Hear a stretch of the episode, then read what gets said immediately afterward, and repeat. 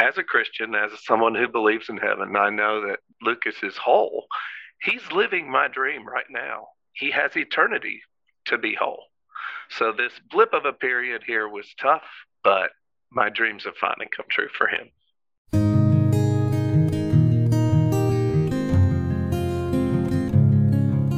Welcome to the sixth season of Bereaved But Still Me. Our purpose is to empower members of our community. I am Michael Lieben and the father of three children, Idan, Sapir, and Liel. Liel, my youngest daughter, was born with a heart defect, and later she developed autism and epilepsy. Losing Liel at 15 is what has brought me here to be the host of this program. How can a father deal with losing a son to cerebral palsy? What does it mean to have cerebral palsy?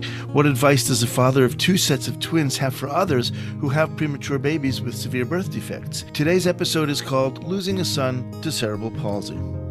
It's extremely difficult to have a child with a chronic illness. It's especially difficult when you lose a child, particularly that child who had the chronic illness. It is somehow unnatural for parents to bury a child. So, how do we, as parents, cope with that moment? Our guest is David Blier, the father of four, two sets of twins.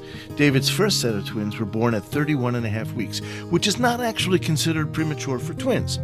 One of the twins, Lucas, was born with cerebral palsy, and his condition was very severe. Lucas couldn't eat or speak, but he could laugh and cry. He couldn't sit up or walk, but he was able to move with the help of a wheelchair.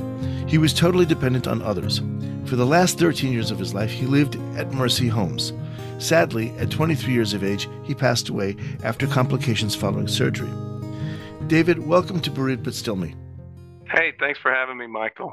Why don't we just get started right away? Talk about your children. So The first set was identical twin boys, and they are now 26 years old. I'm divorced from my first wife, and my second wife and I had twins as well. And, oh, how, they, how lucky.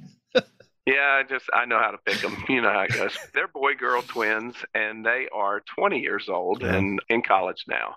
So uh, each of them were premature. I mean, 31 and a half weeks is not really all that premature. Still, they were in the NICU for a month and had several issues there. The youngest set were 27 and a half weeks, so they were quite a bit more premature and yeah. lots of NICU issues there, but they came home at different times and we've dealt with stuff there as well. The second set are JD, James David, and Sarah. I'm trying to, to imagine what that must be like. My wife is a twin.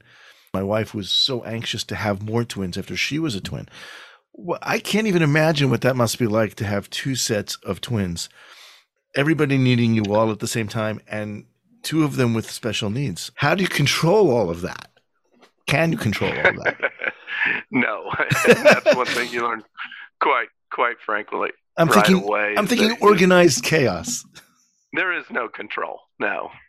But honestly, under normal circumstances, I've talked to a lot of parents of twins, and the first six months is complete chaos because you have to do everything. Right, sure. But but once they actually get to where they're crawling around and walking, they actually start playing with one another. So I've been told, I've never had one child at a time, but I've been told that can be really nice because they keep each other occupied a little bit. I know yeah. my wife and my sister in law developed a language between them over time. Yeah. So they would say things that nobody knew what they were talking about, they, but they were fine.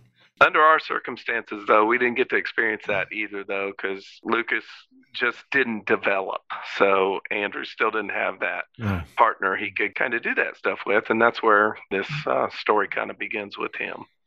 So, well, tell us a little bit about that because that's something that most of us probably don't know very much about. To start, though, I'd probably have to back up and go to their NICU stay. Sure. There was 55 minutes between the two of them's births, and that's pretty abnormal. Yeah. And they took Lucas away right away. I didn't see him. I didn't know what was going on. I've never had kids before at this point. So I'm just thinking, okay. And later on, I found out that they didn't show any brain activity. Oh, boy. And so my ex wife was not doing well either. So they had her kind of off to the side. And I went in and was trying to deal with that on my own. Lots of things happen, but they go home and everything seems fine. So we're thinking, okay, we have two normal babies now. Oh. And when we get home, they just basically lay around. So there's not a lot of brain activity anyway. You just do everything for them, like I said. Right. But when Andrew started to roll over, Lucas didn't. And when Andrew started to crawl, Lucas didn't. Mm. And so we started having him followed by early intervention. I guess it was around a year old that we really discovered that he had what they would call cerebral palsy. Cerebral palsy comes in many flavors. And in his case, it was very severe. He couldn't do anything on his own. It takes a year to discover that? No, it, it doesn't. And sometimes it might go farther than a year. Sometimes it might be a lot quicker than a year. We knew something was wrong. We just didn't know what. Right. And we didn't know what the future would hold for us. Along the way, you always think, well, maybe this will just be something that he struggles with early on and then he'll get past it. Mm-hmm. And, you know, in the mm-hmm. beginning, you have dreams that he might go to school, he might need a little help. Then when you start talking about cerebral palsy, you start hearing that there's people who can walk a little bit different, but they get around and they're mm. brilliant and you don't really know what the future holds at that point in time. To make it more critical for you, this is your first time out being a father, so everything is just the way things are. Yeah. Yes. Yeah, you don't have anything, any personal experience to compare it to. I want to ask you something else. We learned earlier in the pre-interview that you have a very complicated family history. Do you want to share about that background a little bit? when you get married, you think that's for forever, and mm-hmm. and for me, it was not. And mm-hmm. so there were a lot of struggles. Lucas being one of them, it puts a real strain on a marriage. Yeah, for sure. We were married for about seven and a half years. We had the twins about four years into that, and we fought a lot. We dealt with those kind of things. We had Lucas's issues, and Andrew seemed to be typical or normal. I'm not sure I know what normal or typical really is Right. but uh, you know, having four kids, not one of them's the same. And then we get divorced, so that was a, a struggle. I, then I met my current wife, Janice, and and my last. Very happy. We've been together 21 years. That's lovely. And she was a little older when we got married, and we decided not to try to keep from getting pregnant. So we got pregnant right away. We did have a miscarriage. Mhm. That was something I dealt with there. But then we got pregnant again, and it was JD and Sarah, the twins, and they were born very early. JD spent three months in the NICU, and Sarah spent two months in the NICU Wow. Out of that set of twins, Sarah is what they call the normal, typical, and uh, yeah, and JD has autism, so he's very high functioning autistic, but that's a whole separate set of things that we deal with. So yeah, that's a little bit about my complicated family history. I don't know that you want every complication I have in my life, but yeah. You are listening to Bereaved But Still Me. If you have a question or comment that you would like addressed on our program, please send an email to Michael Lieben at michael at bereavedbutstillme.com. That's Michael at bereavedbutstillme.com. This content is not intended to be a substitute for professional medical advice, diagnosis, or treatment. The opinions expressed in the podcast are not those of Hearts Unite the Globe, but of the hosts and guests, and are intended to spark discussion about issues pertaining to congenital heart disease or bereavement. David, we learned earlier in your bio that Lucas was born with cerebral palsy, but he's not really the one that you were worried about before birth. Tell us more what was going on and, and who surprised whom. my wife had ultrasounds and twins and there was complications so we were worried about andrew they call this thing that we were seeing twin to twin transfusion. And what happens in that case is one sac will fill up or get more fluid than the other. And because of that the twins whose sac is not filling up he becomes what they call stuck. And if you don't mm-hmm. do something about it they lose these children. Luckily, we were living in mm. Nashville. We have some of the best surgeons, best doctors in the world, and they were doing this procedure that wasn't even approved. But they said, you know, it's not approved, but we keep getting babies that live. So we gave them the approval and they did this. What they would do is they'd put us in the hospital. We my wife had to go in probably four different times during the pregnancy. They would basically put a big giant needle and drain off two to three liters of fluid. So think about that. The size of a That's a two liter bottle of Coke. They would drain that amniotic fluid off so that Andrew's sac could fill up and he would be okay. So when they were born, we were always worried about something being wrong with Andrew. He seemed completely fine. The problem was with Lucas. We also learned that Lucas, after he was born, there were a lot of things that he wasn't able to do. So, was he separated from his twin brother for quite a long time? Not at all. What's very interesting was the NICU stay was not abnormal. So, Lucas, in the beginning, they told us he was going to die. So, we were preparing ourselves that he only was going to live a few days. We had him anointed at about six, seven days in the NICU. Pastors came in and anointed him. And I, I'm telling mm-hmm. you, within 13 hours, the next day I came back and I was like, Where's Lucas? They said, He's over in step down. And I, I'm like, You're kidding me. And they said, No, he's he's doing great. He's eating. You know, he's doing all this stuff. So this is a total miracle. And then from that point on, he seemed to do just like you would expect in the NICU. It was when we got home that we started to realize. And Andrew and Lucas were always together. As a matter of fact, they even put them in the same crib area when they're in the NICU. They've been together for forever. While Lucas was living at our house, they slept in the same room. Because of that, Andrew was a, I, I'm telling you to this day, I think he could sleep through a bomb because Lucas had music going all night to keep him calm and all those kind of things. But as far as Andrew goes, it was a struggle for him when he was younger he oftentimes asks me things like, Dad, why did this happen to Lucas? Why not me? As a parent, you're like, oh gosh, I don't know, son. What do you do at that moment? Do you lay it out on God? What do you What do you do? How do you How do you get through that? You got through it, so tell us how you did it. I don't lay it out on anyone. I tell them that the reality is is that bad things happen. I'm not someone who subscribes to the fact that there's a reason for everything. I think we live in a fallen mm-hmm. world and I think bad things happen. And sometimes we can learn from them and, and we can see the good, but usually it's in hindsight, not until after you've actually had some time to sit and think about it. I'm honest with him. I said, I don't know, son, but I can tell you this that you need to be happy that you are whole and you need to help Lucas live through you because there's a piece of each of them in each other. Did you find that as they got older, the healthy brother was taking on responsibility? And now that he's an adult, do you think that the way he is today is somehow informed by his helping his younger brother when he needed it? Oh, I think so. Absolutely. Andrew's a great kid. He's got a great heart. He's also gone through his rebellious teen years and, you know. That's good. and then he scared my wife half to death when I was actually out of town and he came to her when he was 15 years old and said, Mom, I've decided I want to be a Marine. oh, oh, boy. Oh, okay. That's every every parent's dream that their child go into the most difficult branch of service where I know mm-hmm. they're going to really push him to the end. And he did that. When he puts his mind to it, he can do anything. Wow. so he he became a Marine. He did. He became a Marine. He wow. Was, he spent some time in the Marine Corps over in California. He went to Japan on a what they call a MEU Marine Expeditionary Unit. He's doing fantastic now. He's got a great job and he has his own home and rental property and those kind of things. So I'm real proud of him.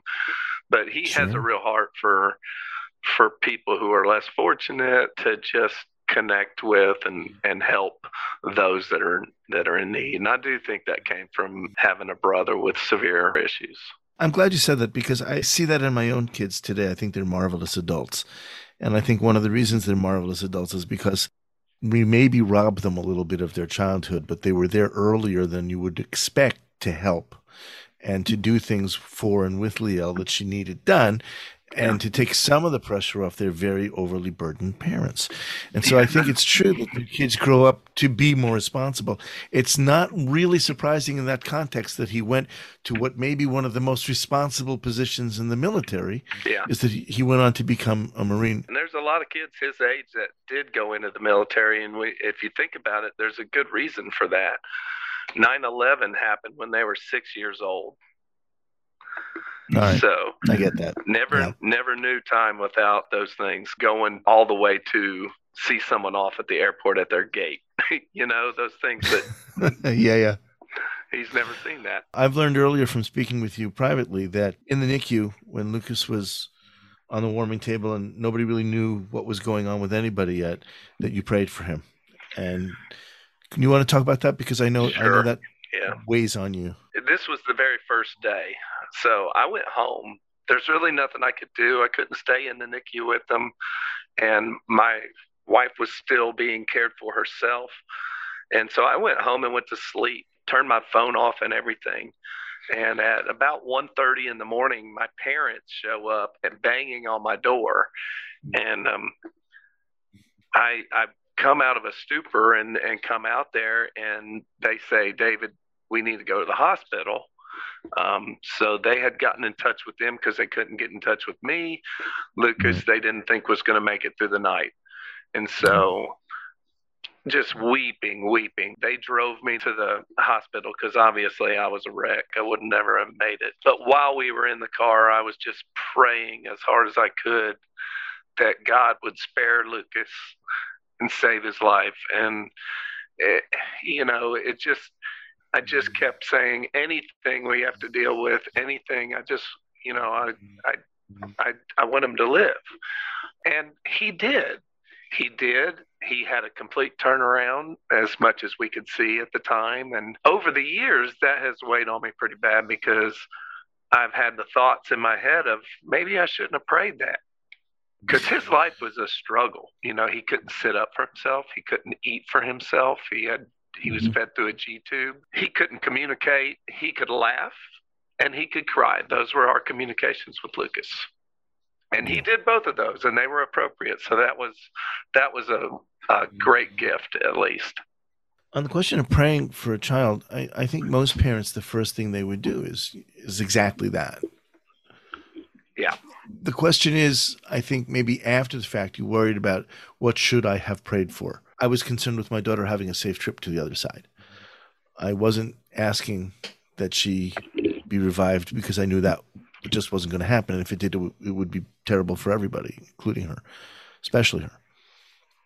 So that's a thing that people worry about. It's a very natural reaction. And you know what? That's a really good question. So you asked for him to be saved and you asked for him to live. Mm-hmm. And he did. Right. But do you know for a fact that that was in response to your prayer? Maybe he just lived.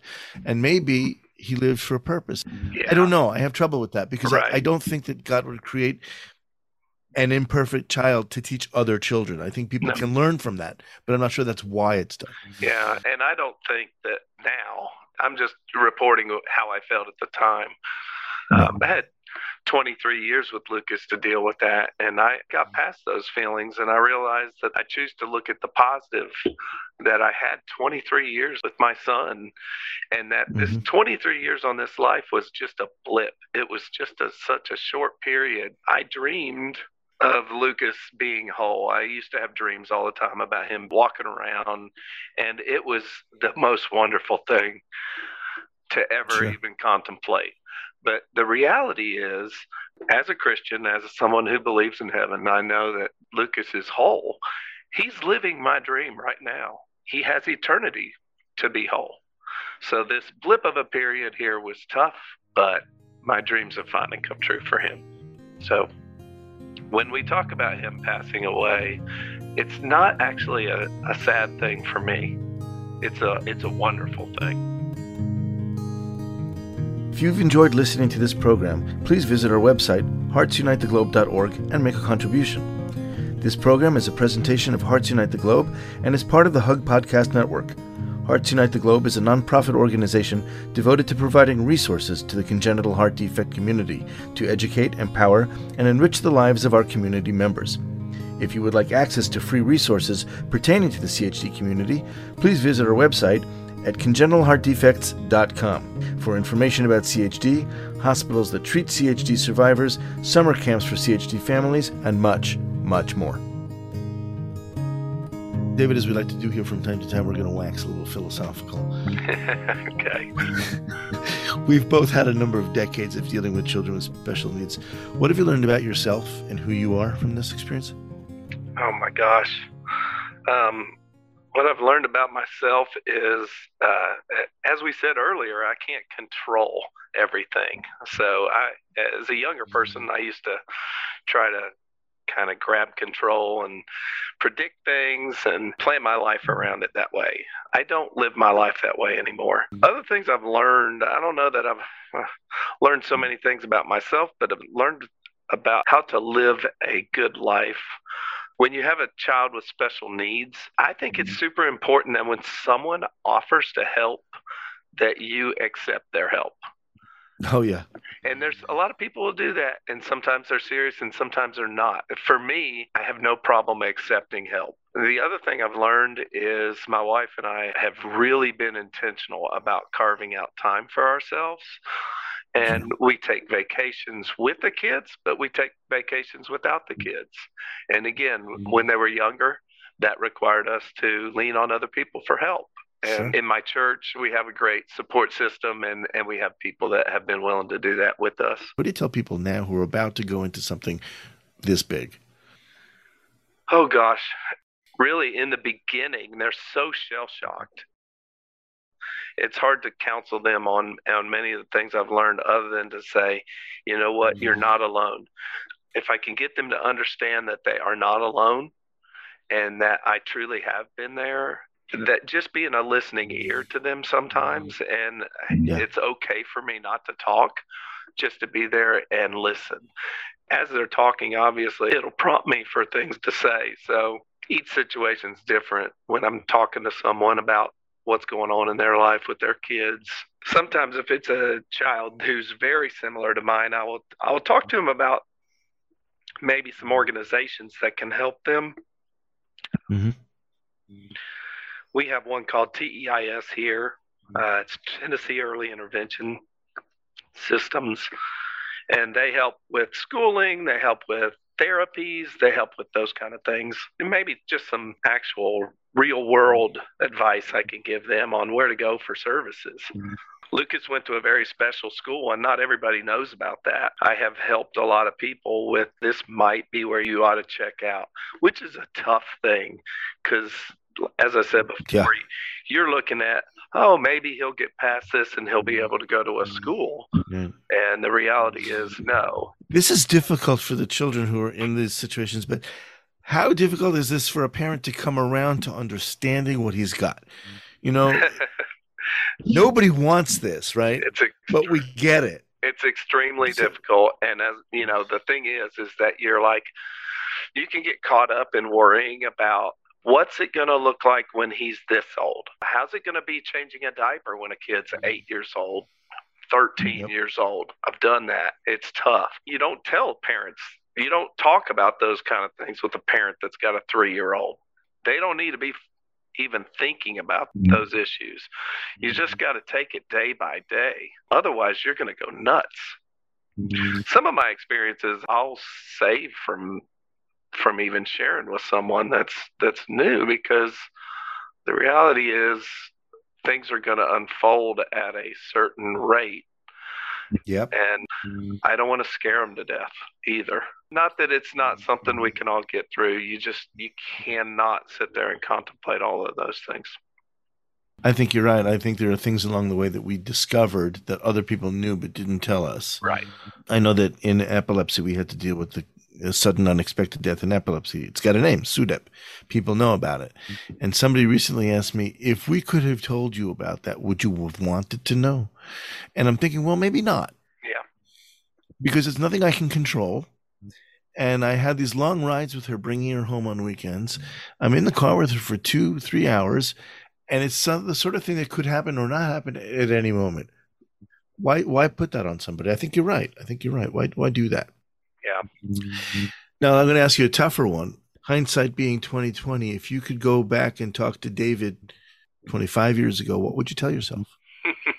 well, I would tell myself for sure not to try to control everything and to take things one day at a time and also to mm. slow down. My tendency is to overwork myself and to over overthink things and to mm. try to plan ahead a lot of times.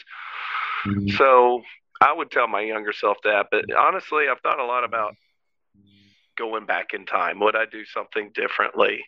And the best way I might be able to explain how I feel about that is me giving advice to my own children And there's been mm-hmm. so many times where I've wanted to keep them mm-hmm. from the heartbreak, the failures that I've had in my life that I'm I just would love to be able to keep them from having to experience the same thing.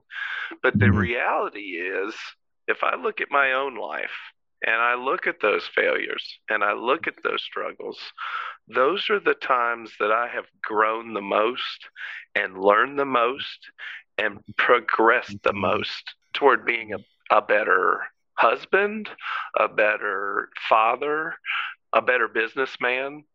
And so, you know, obviously my kids, my quote unquote typical mm-hmm. kids, mm-hmm. when I tell them these things and they do them anyway and they get in trouble or they fail at something, and mm-hmm. I just have to look at it and laugh and say, Yep. Unfortunately, you can't keep them from learning the hard way.